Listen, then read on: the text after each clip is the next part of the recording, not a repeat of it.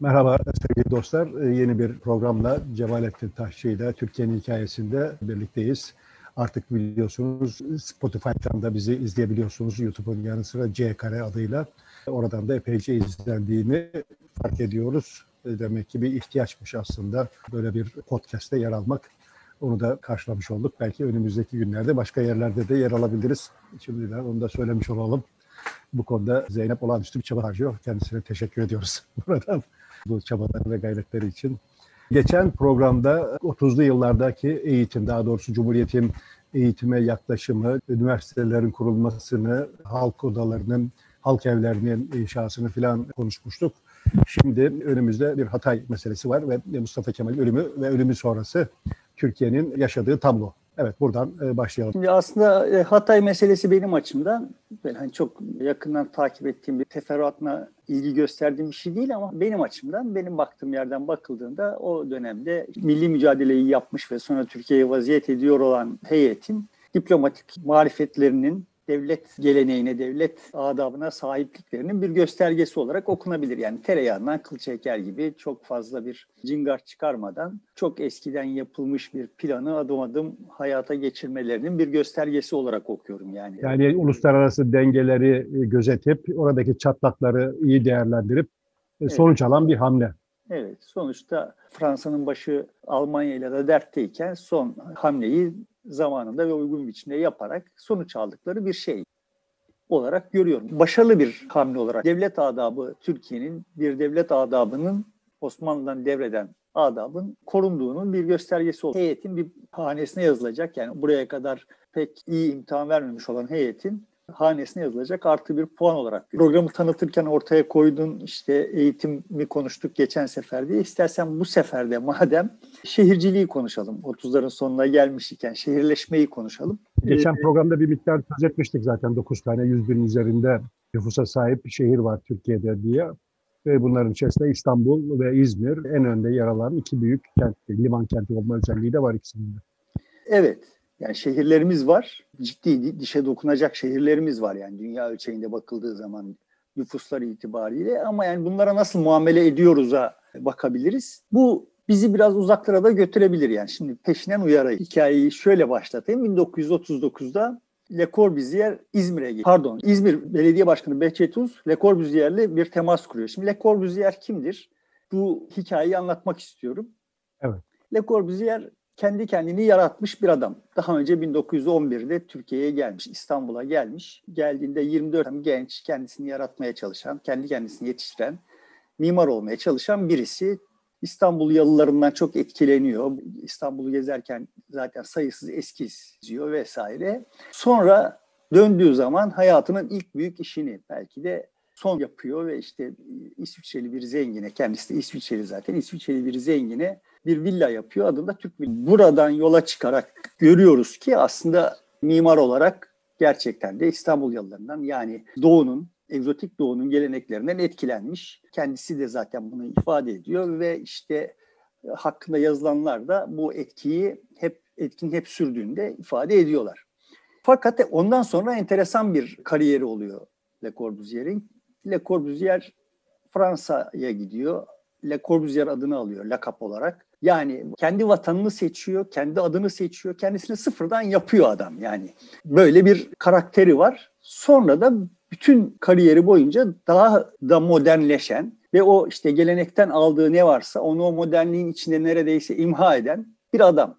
Sadece bir mimar olarak değil, modernizmin sembolü olarak, modernizm dediğimiz kavramlaştırmanın sembolü olarak da mimarlık dışında da taşıyor. O dönem itibariyle Türkiye'de mimarlık ağırlıklı olarak Almanların Alman ekolünün etkisi altında. Çünkü Almanya'dan gelmiş olan mimarlar, mimarlık eğitiminde ağırlık sahibiler. Onlar daha neoklasik bir üsluba sahipler. Böyle uçuk açık denemelere çok itibar edecek insanlar değiller ve Türkiye'nin mimarisi de ağırlıklı olarak bu kapsamda yürüyor. Ama Le Corbusier sadece Alman neoklasik üslubuna yabancı biri değil. Aynı zamanda Fransa'nın içinde de çok muhataralı bir adam. Yani Fransız mimarlar tarafından da çok aşırı bulunan bir adam.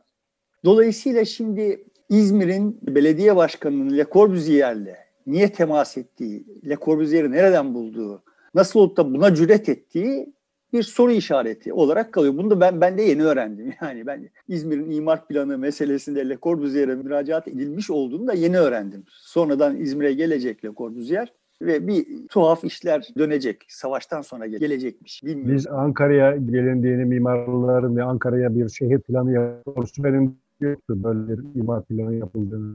E, yapılamıyor zaten.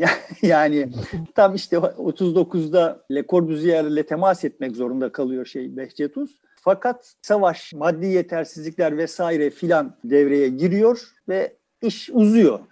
Ama ben hani hem dünyanın o dönemdeki halinin çok ciddi bir göstergesi olduğu için hem bize başka şeyler söyleme fırsatı verdiği için Le Corbusier'in karşısına tam karşısına bir kontrast koymak istiyorum o dönem hakkında bize bir fikir verecek. Demin sözünü ettim. Le Corbusier bir noktadan başlıyor. Nispi olarak gelenekçi diyebileceğimiz bir noktadan başlıyor ve geleneği neredeyse ortadan kaldırdığı, dünyayı bir tabula rasa yani her şeyin imha edip düzeltilip üzerine yeni bir dünyanın inşa edilebileceği bir yer olarak gördüğü bir noktaya doğru evriliyor.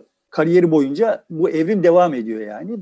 Bunun tam karşısında tam tersi bir kariyer var hemen hemen aynı dönemlerde yaşanıyor. Wittgenstein diye bir adam var. Avusturyalı bir filozof. Cambridge'e gidiyor. Çok genç, çok pırıltılı. Yani Le Corbusier sönük bir noktadan başlayıp çok parıltılı, çok gürültülü bir kariyere ulaşırken Wittgenstein başlarken zaten çok parıltılı başlıyor. Avusturyalı çok zengin Yahudi bir ailenin çocuğu Cambridge'de Russell'la birlikte çalışıyor. Russell'a meydan okuyor. Yani kimsenin önünden geçemediği Russell'a meydan okuyor vesaire çok genç yaşta Traktatus diye bir kitap yazıyor ve kitabıyla da bütün çevreyi çok etkiliyor. Sözünü ettiğimiz çevre nasıl bir çevre? Yani Le Corbusier'in çevresi, Wittgenstein'in çevresi filan diye sözünü ettiğimizde sözünü kaç kişiden söz ediyoruz? Birkaç on bin kişi, bütün, bütün dünya. Belki o kadar bile yok yani. Yok. Ama, ama netice itibariyle bu insanlar dünyada düşünüyor olan, dünyanın nasıllığı hakkında kafa yoruyor olan ve dünyanın gidişatına etki edecek, ediyor olan insanlar sonrasını, dünyanın sonrasını bu insanların düşünceleri büyük ölçüde biçimlendiriyor. Wittgenstein böyle çok parıltılı bir noktadan başlıyor. Bunun üzerine bir şeyler koyacağı, daha da yeni şeyler koyacağı filan düşünülürken birdenbire Avusturya'ya dönüyor. Aslında bir milyoner çocuğu olduğu halde köy okullarında öğretmenlik yapmaya başlıyor. Tuhaf bir kariyer çizgisi oluyor kendisinin başlangıcıyla mukayese edildiğinde çok beklenmedik bir kariyer. Burada iki dönemini, Wittgenstein iki dönemini temsil eden iki tane kitap var. Bir tanesi birinci dönemini temsil eden Traktatus.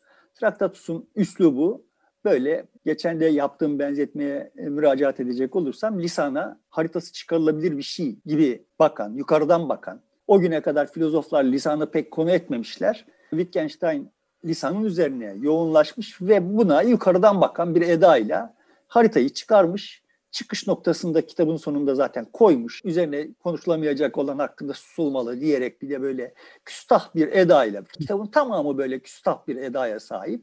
Yani hani insanlığın o güne kadar dokunmaya pek e, cüret edemediği lisanı bir nesne haline getiren bir küstahlıkla e, yazmış ilk kitabını yani. İlk eseri bu adamın genç yaşta yazdığı. Fakat sonra Avusturya'ya döndüğü zaman böyle çok e, usul usul yapısı itibariyle de yani formu itibariyle de çok daha mütevazı notlardan ibaret. Philosophical Investigations başlığı altında toparlanacak olan notlarını yazmış ve oralarda görüyoruz ki lisan karşısında çok daha alçak gönüllü, çok daha alttan alan yani bu biz felsefe, metafizik vesaire gibi konulara lisanı transfer ettiğimiz zaman aslında lisanı öldürmüş oluyoruz. Lisanı lisan yapan ne varsa onlar ortadan kalkıyor. Dolayısıyla da işte sürtünme ortadan kalktığı için de zırvalıyoruz. Aslında lisana biraz daha işte bir oyun olarak bakmak gerekir. Gay filan diye böyle çok daha efendice, çok daha çağrışımları olan son noktayı koymak yerine başlangıç olmaya çalışıyor. Ee, öğretmen edası yerine öğrenci edasıyla meseleye bakan, lisanın öğrencisi edasıyla meseleye bakan bir noktaya geliyor Wittgenstein ve böyle soluklaşarak hayatı terk ediyor. Şimdi bunlar birbirinin tam kontrastı iki hayat ve hemen hemen aynı dönemlerde böyle yaşanıyor. Bu iki hayat benim açımdan gerçekten çok öğretici şeylerdir. Yani o dönemin sözünü ettiğimiz 30'ların, 40'ların dünyasının ne kadar çok paradoks, ne kadar çok bilmece barındırdığı, insanlara nasıl etki ettiği, yani düşünen insanlara nasıl etki ettiği, birbirine tam tersi etkileri edebiliyor olduğu. Dolayısıyla aslında dünyada her şeyin çok kayganlaştığını bir göstergesi bu iki hayat. İkisi de çok kıymetli hayatlar. İkisi de dünyaya çok ciddi iz bırakmış hayatlar. Ama dediğim gibi hani birisinin başlangıç noktası diğerinin bitiş noktası gibi birbirinin kontrastı. Buradan şunu söylemiş olduğumu zannediyorum. Yani çok kaygan bir dünyada yaşanıyor o dönemde. Bir takım tutamaklar aranıyor. Herkes bir takım tutamaklar arıyor. Aradığı tutama bir tutamağı bulduğunu zannediyor. İşte çok sallantılı bir otobüste bir tutamağı bulduğunu zannediyor. Onu tutuyor ama anında fark ediyor ki o tutamak da aslında bir yere bağlı değil yani. Böyle bir dünya o, o dünya. Şimdiki dünyayı çok andıran bir dünya ve burada kendisine güveniyor olan insanlar cüretle dünya hakkında bir şeyler söylüyorlar. Bunların muadilleri Türkiye'de yok. Dünyanın başka yerlerinde belki mesela İran'da, belki Hindistan'da bunların muadili sayılabilecek tek tük insanlar var ama ağırlıklı olarak bunlar Batı Avrupalı, Amerika'da bile yok yani. Amerika Birleşik Devletleri'nde bile o tarihlerde bu kıratta insanlar yok. Peki bu tartışmayı takip eden, anlayan, izleyen, farkında olan bir grup var mı Türkiye'de o dönemde?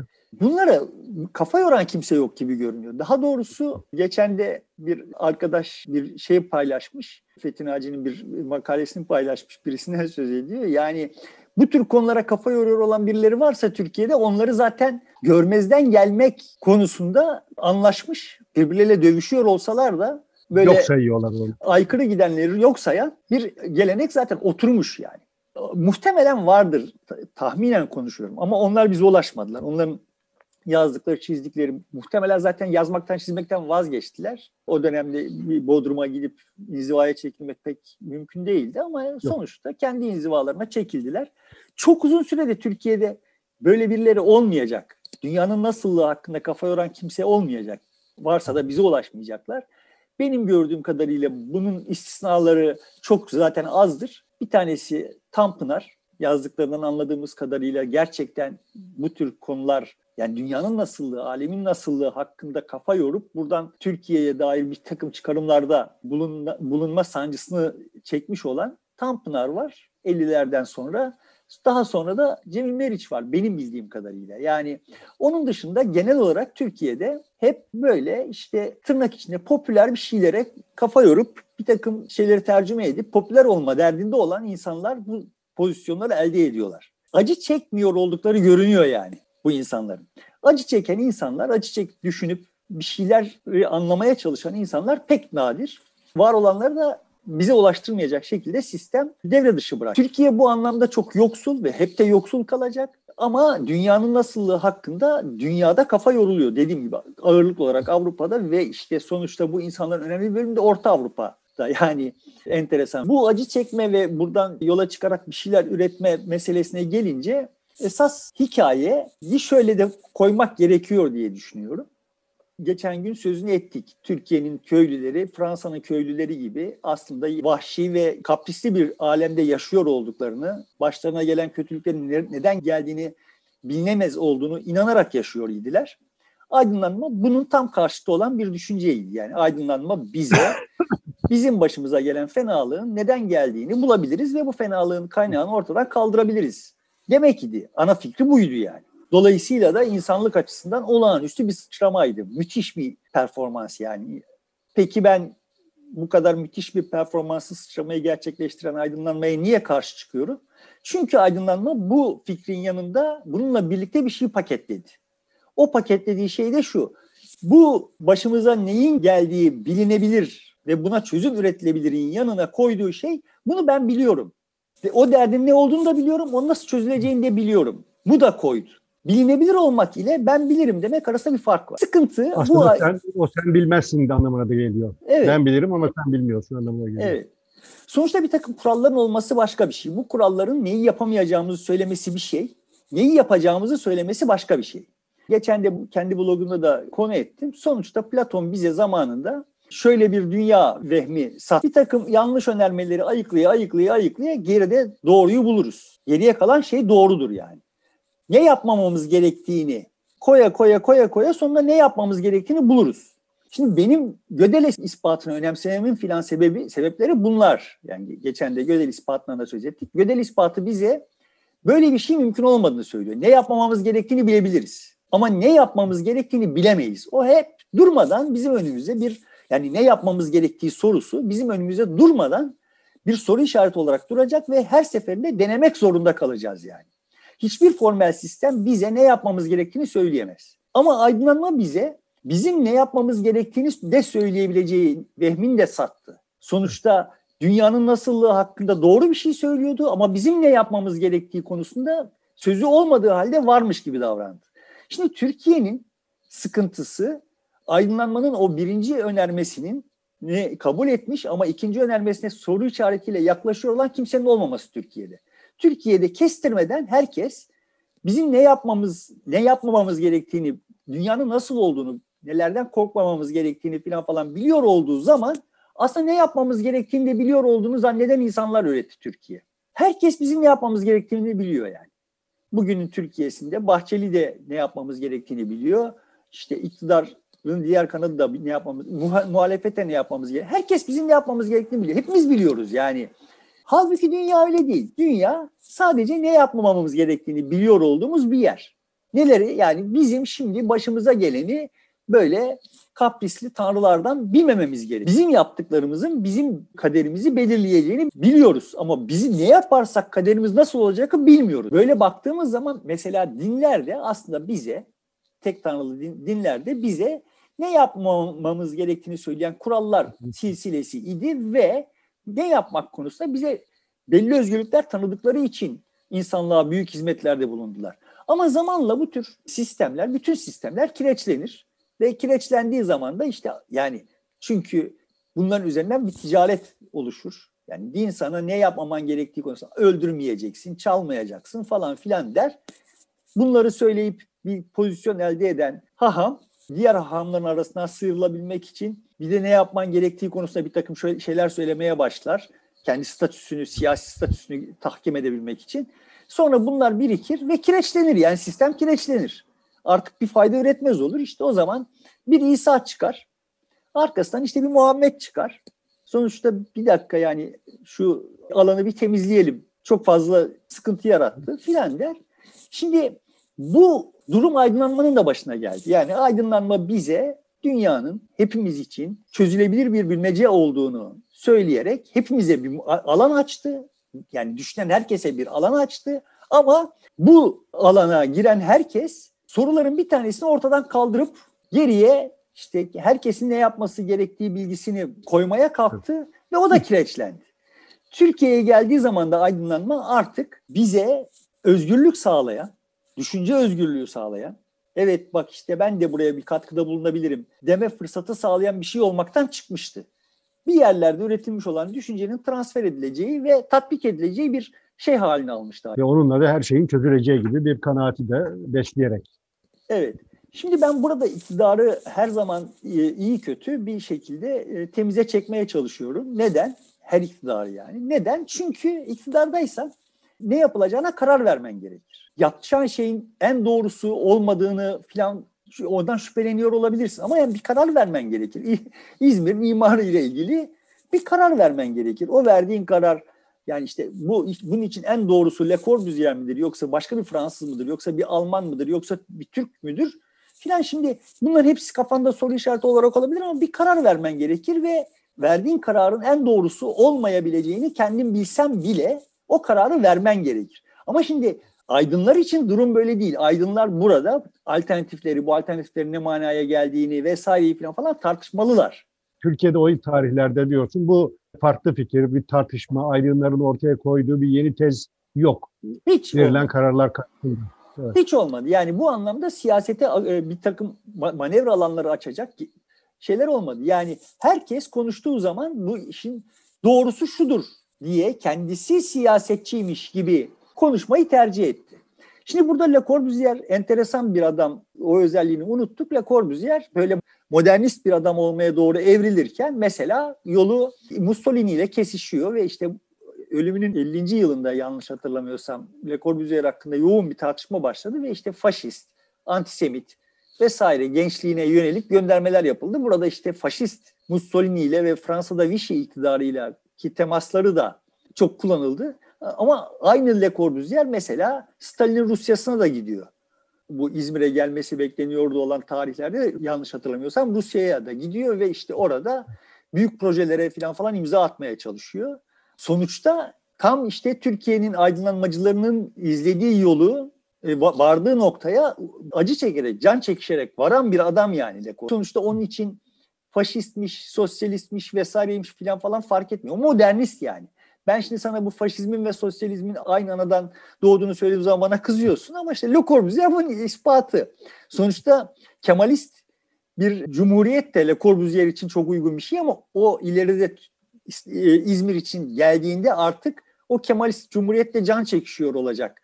Yani işte 1940'ların sonu daha liberal bir ekonomi, daha az otoriter bir Ankara vesaire yani daha az otoriter gücü daha az. Taşra'ya gücü daha az yeten bir mekanizma olduğu zaman da İzmir'e çok fazla ilgi göstermeyecek. Çünkü ona evet yani böyle çok güçlü otoriteler lazım ve onun projelerini hayata işte mesela Rio onun projesi yani sıfırdan yapıldı. Kadastro geçirilip her şey sıfırlanıp onun üzerine bir eser olarak şehir yapılmış. Cezayir'de böyle yapmış yani. Şimdi ama İzmir'de bunu yapacak gücü yok artık. Güç yok.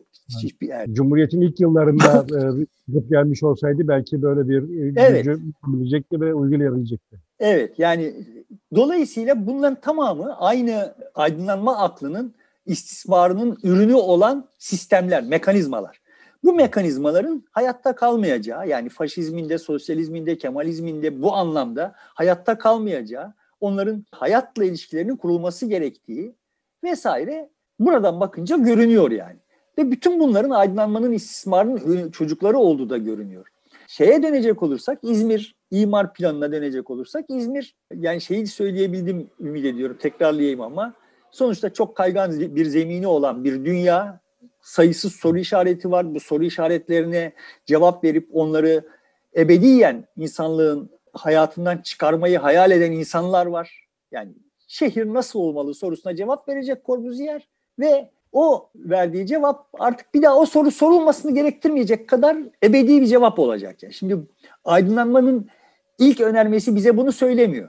Ama ikinci önermesi yani cevapların bulduğu ya da cevapları bulmanın yolunu bulduğu önermesi bize bunu söylüyor. Bu anlamda en sık kullandığım şey Whitehead'in 19. yüzyılın en büyük buluşu buluş tekniğini bulmuş olmasıdır önermesi. Yani Whitehead o dönemdeki çağdaşlarının daha eski yani 1800'lerin sonu zaten bize alan bırakmıyor. Yani buluş tekniği bulunmuşsa artık bir buluş mekanize edilmiş demektir ve o mekanik sistemle her sorunun cevabı bulunacak. Sana bana kafa yormamıza vesaire ihtiyaç yok. Artık emek gerekiyor sadece. Zaman ayıracaksın ve her şeyin cevabı bulunacak. Buluş tekniği bulun. Bir kere bulunması gereken bir şey bulunmuş. Tekrar vurgulayayım. Gödel ispatı da bu yüzden önemli. Çünkü öyle bir buluş tekniği olmadığını, olamayacağını söylüyor yani.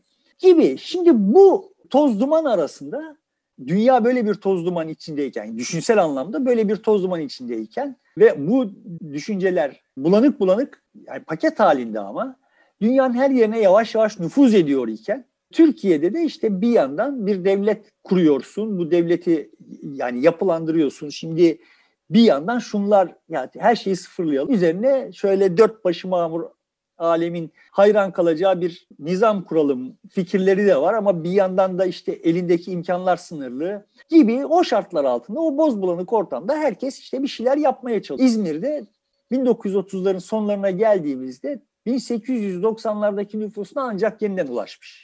1890'larda ciddi bir popülasyon var, ekonomik olarak ciddi bir dinamizm var vesaire falan filan. Ama 1900'lerin sonlarında bu nüfus çökmeye başlamış.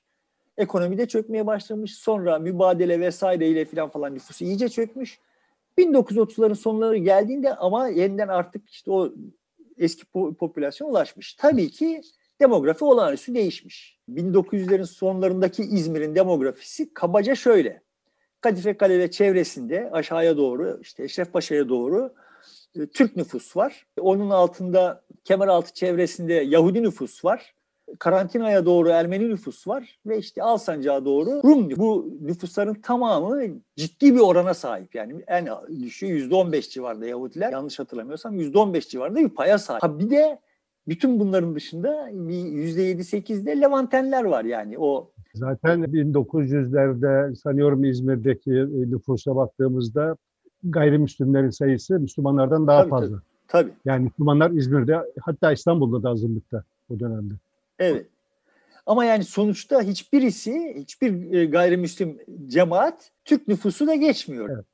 Türk Müslüman. Fikir olarak geçmiyor. Evet. Evet. En büyük Müslüman grup ama toplamda Müslümanlar azınlıkta. evet. Yarıyı etmiyorlar.